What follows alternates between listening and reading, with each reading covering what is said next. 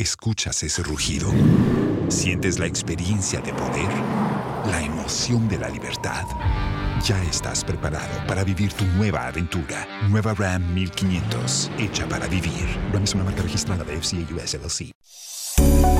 Karibu kwa Uchumi na Biashara Podcast. Utaanza kujitambulisha, unaitwa nani na pengine unasimamia mradi gani? Uh, kwa majina ni Martin Kariuki. Mimi niko kwa mradi wa Buxton ambao tunajenga nyumba zinazoitwa under affordable housing program. Uh, yes. Pengine katika mradi huu cheo chako pengine ni gani? Mi ndio ninasimamia kile kikundi ambacho kinauza nyumba. Yes, so ile timu inaitwa property advisors. Yeah. Mbona mradi huu? Okay, unapoangalia miradi yote ya affordable housing Kenya hii, hata wacha affordable housing, wale wengine wenye wanajenga manyumba ambayo ni ya bei ghali kuliko ambazo tunauza, wanajenga watu wanatarajia kwamba hizi nyumba ziwe ni zile nyumba juu ni, ni, ni za bei ya chini, ziwe ni nyumba ambazo hazifai, lakini sisi mradi huu ukiangalia una mambo mengi sana ambao ambayo inafanya yani utakuwa kila mtu yeyote ambaye anataka kuishi hapa atajivunia kuishi Buxton. Unaposema hivyo pengine kumaanisha nini? Nataka utazamie haya. Fikiria tu asubuhi unaamuka unaangalia ukifungua dirisha lako waona bahari. Kisha watoka waenda kwenye gym. Kisha ukitaka uingie uswim kidogo. Kisha ikiwa utaki kupika uende kwa kafeteria ambayo iko ndani ya Buxton. Ukienda kazini ukiregea ukae pale na watoto wako wakicheza kwa kwenye bembea. Ukiwa pia wewe mwenyewe unataka kucheza kuna ile sports ground ambayo tuko nayo. Yaani nakwambia kila kitu ambacho unafikiria kiko hapa Buxton. Pengine ni mbinu gani ambayo mlitumia kutafuta ama kuja na hatua hii ya kuhakikisha kwamba makao haya yatakuwa tofauti na yale makao mengine? Kwetu sisi ukiangalia biashara zetu zote, hakuna biashara ambayo tunafanya iwe ni njia amba, yani sisi tunataka kila mtu ambaye anaona biashara yenye tunafanya anaona ni biashara yenye anaweza jivunia. Sisi kila wakati tukifanya project yoyote twafikiria ni vipi tunaweza saidia community.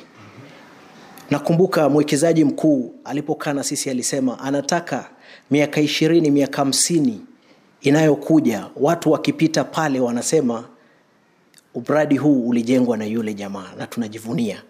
Si mradi ambao baada ya miaka mitano kila kitu kimeharibika. So ndo maana sisi tukasema lazima tunapoangalia tuangalie jamii na tuangalie kitu ambacho kinaweza saidia na kinaweza fanya tukakumbukwa milele na milele. Kuna yule ambaye atajiuliza, je, mradi huu ulianza lini? Okay, mradi huu ulianza mwaka wa ishirini na moja ya last year mwezi wa tano, na ukiona tumeupeleka kwa spidi sana. Hii phase one tuko karibu kui, mwaka ujao mwezi wa pili watu wataweza kuingia, so yeah, na tunatarajia phase 2 tunaenda kulaunch mwezi wa kumi na moja next month. Na hiyo phase 2 itakuwa na nyumba 1400 Hu- hiyo itachukua miaka miwili na nusu. Lakini hii ndio spidi ambayo ukiangalia project zingine nachukua muda gani hii tumepeleka kwa spidi ya hali ya juu na nyumba zenyewe zinafaa zaidi. Je, huu mradi ambao sasa hivi ni awamu ya kwanza, zile nyumba pengine ni vyumba vingapi ambavyo viko pale ndani? Uh, 582 582 na ya hizo ndo zenye hapo lakini sasa za phase 2 ndo nimesema 1400 Je, kuna ushirikiano wowote na serikali kuu ama ni mradi tu wa binafsi? ni ushirikiano kati ya mwekezaji Suleiman Shahbal na Gulf Cup Africa pamoja na county government ya Mombasa. County government ya Mombasa ikatupa shamba na sisi sasa tukaleta pesa ili tuweze kujenga mradi huu. Kuna yule ambaye pia atajiuliza, je, mradi huu unalenga kina nani hasa? Kila mtu, mtu yeyote ambaye ana matumaini ya kuwa na nyumba, mradi huu wa kulenga wewe. Kuna wale ambao wako na uwezo pengine wa kulipa keshi au pia wewe wako sawa.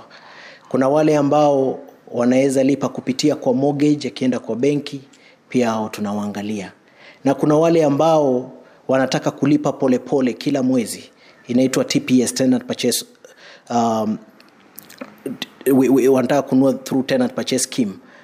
Wale pia tunawaangazia lakini hiyo tenant purchase scheme ni ile ambayo inastahili kufanywa kati inastahili kufanywa na serikali. So sisi tunajaribu kusukuma serikali isaidie ili tuweze kufanya tps lakini kwa sasa wale wengi ambao wamenunua wamenunua kupitia mortgage na wamenunua kupitia wale ambao wako na pesa ambazo wamewekeza tukirudi tu hapo nyuma umetaja kwamba mradi huu umeshirikishwa zaidi na serikali ya kaunti. Je serikali kuu pia imo ndani ama vipi? Serikali kuu tunaweza sema imo ndani kwa sababu unajua mradi mzima wa affordable housing umeletwa na serikali kuu. Kuna zile faida ambazo unapata unapofanya program hii chini ya affordable housing. Hata ukienda ukiangalia tuko na cheti kutoka kwa affordable housing program ambayo inaonyesha ya kwamba inastahili tukuwe tukiweza kupata tuseme kama mambo na vat tunato, inatolewa. Pia kuna mambo mengine mengi ambayo manufaa ambayo unapata wakati ambao program yako iko chini ya affordable housing. Lakini ile partnership yenyewe ni serikali ya mombasa county na mwekezaji. Project zingine kunazo zile zinafanywa kati ya serikali kuu na wawekezaji lakini zile ni ambazo shamba, shamba liko chini ya serikali kuu. Yeah. na je mnalipishaje kama zipo bed sitters kama ni one bedroom kama ni three bedroom kama pengine ni two bedroom? Mfumo wa malipo uko vipi? Okay phase one uh, tulikuwa na one bedroom two bedroom na three bedroom. One bedroom ilikuwa 2.3 million two bedroom ilikuwa 3.6 million na 3 bedroom ilikuwa 4.7 million. Sasa ile pesa ilikuwa mtu anapewa muda kulipa polepole pole mpaka mradi unapoisha. Lakini phase 2 bei itapanda kidogo kwa sababu mambo mengi yameongezeka lakini pia ile bei itakuwa ya juu sana. Ni vile sasa tunazungumza kisha tujue lakini itakuwa ni kiwango ambacho kila mtu atafurahia. Kulingana na mradi wa serikali wa kuhakikisha kwamba kuna makazi ya gharama ya chini kwa wakenya wote ni kwamba rais ruto alisema kwamba watu katika ile miradi ambayo inaelezwa na serikali watakuwa wakilipa kati ya elfu tatu hadi elfu kumi. Je huu mfumo wa, wa ambao sasa hivi nyinyi mnautumia naona ni tofauti kidogo na ule. Pengine mliafiki vipi kuhakikisha kwamba inaendana sana na lile azimio la serikali ya kitaifa? Okay huu ndio hayo mambo ambayo mheshimiwa rais alizungumza ni kuhusu tenant purchase scheme ambayo kama nilipo nilivyokujulisha inaendelea ni mambo ambayo yanaendelea kutengenezwa kwa sasa. Kwa sasa hatuna tenant, purchase scheme. Lakini tunaomba sana serikali iendelee kusukuma mambo haya. Tutafurahia sana tunapoingia kwa phase 2 ikiwa watakuwa wameshakamilisha at least pia watu ambao wananua Buxton waweze kufaidi kutoka mpango huo. Lakini bado tunasubiri. Je kuna yule ambaye pengine kufikia wakati nyumba zimekamilika hajamaliza malipo yake itakuwa vipi Uh, kwa vile unajua mtu anapoamua kununua nyumba tuseme kwa wale ambao wanalipa polepole pole. na tuseme nyumba imeisha ulikuwa umelipa tuseme kama 80 imebaki 20 uzuri ni kwamba utakuwa na vyeti vyote ambavyo unahitaji kuingia kwenye banki yoyote na ukaweza kuchukua ile loan yeah? so tutaweza kuzungumza nao kisha tuangalie lakini kwa sasa nitakujulisha kwa wale wote ambao wamenunua hatujakuwa na shida kama hiyo tumeona tunashukuru mwenyezi mungu amewabariki wameweza kujisukuma na tuna uhakika wataweza kulipa kwa sababu imekuwa bei nafuu sana. Umenieleza kwamba awamu ya kwanza ina zaidi ya vyumba mia tano. Je vyumba vyote sasa hivi vimeshapata watu ama kunavyo ambavyo bado havijapata watu? Vote vimenunuliwa. Vote. Na ninavyokuambia sahii hata phase 2 tuna vyumba elfu moja mia nne lakini kwa wale watu ambao wanasubiri wamejiandikisha wanataka kununua ni watu elfu mbili. Na bado hatujaanza kuuza. Na pia kuna huu mradi wa boma yangu ambapo watu wanajiandikisha wale wote wenye wanataka vyumba vya affordable housing kenya mzima. Kwa sasa ukienda kuangalia kuna watu zaidi ya elfu mia tatu hamsini ambao wamejiandikisha. So unaweza sema watu wengi sana wamejitokeza kununua miradi hii. So ikui ni ngumu sana kusukuma mradi huu yeah. na je mnatumia kwa sababu umeshanieleza kwamba watu wako wengi ambao wanataka nyumba hizi je mnatumia mfumo gani kuhakikisha kwamba hakuna yeyote pengine ambaye atahisi kwamba pengine ashafungiwa nje? Vile iko ni kwamba ni ile first come first served basis. Ule ambaye ametangulia ndiye anayepewa fursa ya kwanza. So sisi pale unapokuja tunakupa yale malipo venye yanastahili. Utakapojiandikisha utakapofuata ule mpangilio ambao tuko nao kisha yani mambo yote yanakuwa tu salama lakini hakuna kumwonea mtu yote kwanza kile kitu ambacho kinafaa sana kama hapa Buxton, hakuna mtu ambaye anakubaliwa kununua nyumba zaidi ya moja ukinua yako, kwa sababu sisi tunataka tuwe na watu wengi ambao wanamiliki nyumba. Hatutaki sisi, hatutaki wanabiashara, tunataka watu ambao wanamiliki nyumba zao wenyewe. So ukija kuwe tu na uhakika ya kwamba lazima utapata nyumba ikiwa utakuwa umejitayarisha. Umesema kwamba hakuna mtu ambaye atakuja kuchukua nyumba zaidi ya moja. Kwa mfano mimi nimeshamtumia rafiki yangu nimpatie hela akuje hapa kununua nyumba kwa niaba yangu. Je, mtajuaje kwamba pengine mtu huyu hajatumwa na yule ambaye tayari ashanunua nyumba? Kusema kweli, hatuwezi tukajua, lakini unajua kila mtu ana kitambulisho chake. Sina haki. Ikiwa mtu mwingine amekuja, hata awe ametumwa na nani, sina haki kums, kumkataza kununua, sina haki. Lakini kama ninavyokwambia, niko sure huyu atamtuma ikiwa wengine bado wako kwenye line, so itakuwa ni vigumu sana pengine kwake kurudi tena, lakini wale ambao watakuwa already wamejiandikisha, wale ndio wenyewe watapata nyumba. Je, biashara hii iko na changamoto zozote? nyingi sana kwa sababu um, kuna ule upande ambao serikali inastahili kufanya kama kuhakikisha kuna mambo na barabara mambo na sewage na mambo mengi kama hayo. So ule ni upande ambao wewe huwezi ukausukuma. Kwa sababu wewe ni mwekezaji kazi yako ni kujenga huku ndani. Sasa kule nje kukienda polepole pole, pia wewe mradi wako waenda polepole so hizo ndio changamoto zenye ziko lakini sisi hatujapata hizo changamoto sana. Lakini watu wengi ambao wanafanya miradi kama hii hayo ndio mambo ambayo wanapitia. Pengine mbali na changamoto hiyo, tunaelewa kwamba pia kulikuwa na janga la korona, pengine liliathiri vipi uh, mradi huu? kusema kweli wajua miradi kama hii faida ni ndogo sana. Mambo ya korona mambo na vita ya ukraine unajua kila kitu kilipanda bei sasa wewe mwekezaji akija nawe ajajipanga kisawasawa na mambo kama hayo yafanyike nakwambia waenda nyumbani tupu hakuna lolote. So hapo ndio shida ilipo. Lakini tunamshukuru mwenyezi mungu tumeweza tukafikisha project pia tumefikisha na inshallah tutamaliza phase 1 mwezi wa pili Hivi ni kumaanisha kwamba nyinyi ni wangwana sana, licha ya changamoto hizo ambazo pia zilisababisha baadhi ya vifaa kupanda bei, bado wale wateja wenu bei mtaisalisha pale pale, ama pengine huenda mkaiongeza? ilibidi ilibidi bei tuliacha pale pale. Phase one tuliacha pale pale. Hatuwezi tukaenda tukarudi kwa, kwa mteja tukamwambia uongeze pesa no. Project zingine ilibidi zikasimama. Wawekezaji wakasema haziwezi endelea. Mpaka tungoje bei zirudi chini lakini mwekezaji wetu mkuu alisema hata kama mimi nitapata hasara kiwango gani lazima tukimbize mradi huu tuhakikishe umeisha kwa sababu kwa biashara kuna kutengeneza faida na kuna kutengeneza hasara kesho mwenyezi mungu atatuletea faida Na pengine mbona mliamua kutekeleza mradi huu kwenye eneo la Buxton? Mbona Buxton? Buxton watu nasema iko at the heart of Mombasa, yaani hapa ndio penye roho ya Mombasa ipo.